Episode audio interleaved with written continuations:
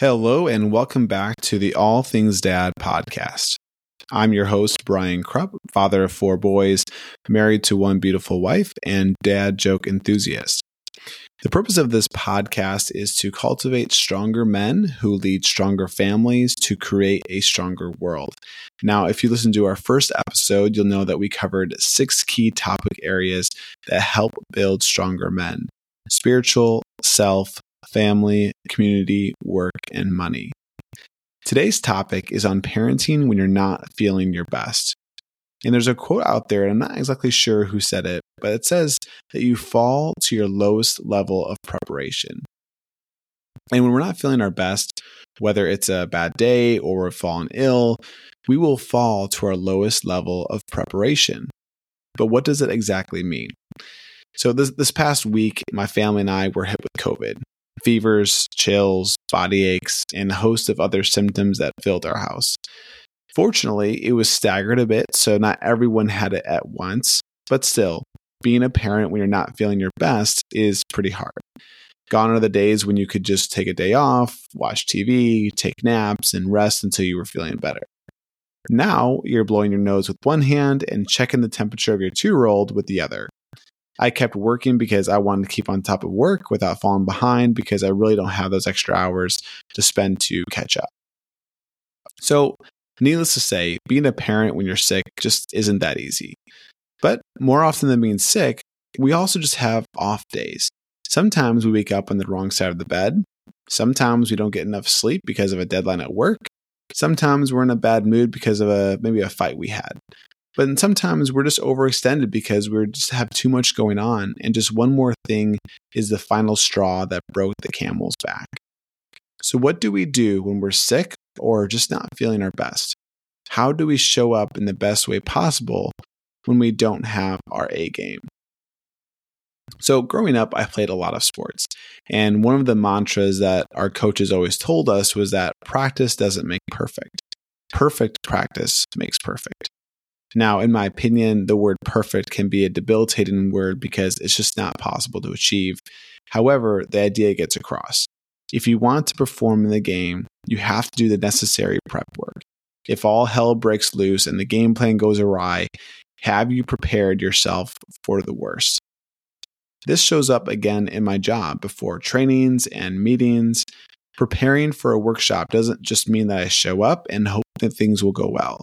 I have to be prepared for the worst to happen. Example Murphy's Law. I have to have a contingency plan and practice my script over and over and over again so my script feels natural. So, as parents, why is it any different?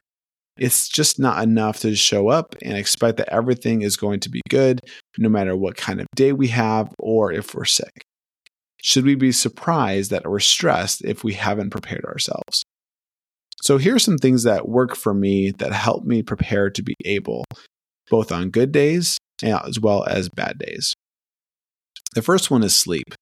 The first priority I know I need is to get enough sleep on a daily basis. Going to bed on time and letting my body wake up naturally without an alarm clock is a surefire way to make sure I'm getting enough rest.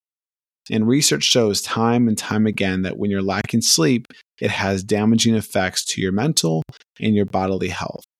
And this sounds just so simple, but I just noticed such a big difference in my attitude, my sharpness, my memory, and just my overall energy for the day when I get enough rest. And I think about 90% of our success in life isn't about finding a cure all solution. I think it's just about doing the simple things right. Now, with my recent family situation where my whole family was sick with COVID, sometimes my sleep was interrupted and getting a full night's rest wasn't exactly possible. But I have to give credit where credit is due, and my wife did most of the heavy lifting there. But while not ideal, the important thing is to make allowances for that in your day and to plan accordingly. In the morning, I needed to recognize that I didn't get enough sleep, and I needed to plan breaks throughout the day to give my mind and my body time to recharge. And I think it's kind of similar to maybe if you forgot to charge your phone at night, which, by the way, I hate when that happens. You need to find time to charge it during the day because it's just not going to magically work like it usually does.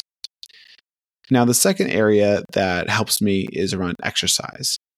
I've already mentioned this, but I attend a workout group called F3 about two to three times a week. I also go on regular walks and bike rides with the kids, in addition to the countless wrestling matches we have during the day. And again, I notice a huge difference in my capacity, my confidence, and my energy when I'm exercising consistently. And this gives me the strength and the resilience I need for when our family has a two week bout with COVID or some other ailment. And research has also time and time again shown that exercise has exponential effects on your health over time. Now, if you're strapped for time, don't like getting up early, I get it. But what I would say to you and what I say to myself is that if I'm not strengthening my body, my mind during the good days, I'm not building that resilience I need during the wars I'm going to face in the future. The next habit is around community connection. Um, I'm more of an extrovert by nature, so I guess this one comes more naturally. But I notice that I'm when I'm around others and have meaningful conversations, I'm in a much better mood. And when I feel like I have others I can relate to and understand my life, I feel like I'm not in it alone. Maybe this is with people at work or intentionally going out of my way for a lunchtime call or lunch meeting. It helps me break out of my day to day. It also helps me orient my thinking to how I can support or help somebody else. I also find these conversations spur on my brainstorming power and my creative thinking. So, those are the three things that help me prepare for when the days aren't going so well, as well as how to respond when I'm having an off day sleep, exercise, and community connection. And as I was talking to my wife about this topic, something that she reminded me of was the importance of grace. When these bad days, these weeks, or these seasons happen, our normal routine may look different. And that's okay. I can't beat myself up for not being my best or for being sick to play with our kids. It's okay to watch a movie or and chill with our kids if that's all the energy that we have. It's okay to skip a workout. It's okay for your house or your yard to go into disarray. During these times of sickness or just not being your best, it's time to get back to the basics and recover. We know that our patience is going to be thin, so we need to set our intention on that day to respond, not just react. The difference is that when you respond, you take your time to consider when there's a stimulus, like your kids whining or something that, that somebody says that bothers you, and choose your response. It's all about conserving your energy for basic functions until you're back to full health. And maybe when you're feeling better, it's also okay to give yourself some time to reacclimate back into your daily rhythms. Again, it's not about perfection, but progress taking it one step at a time.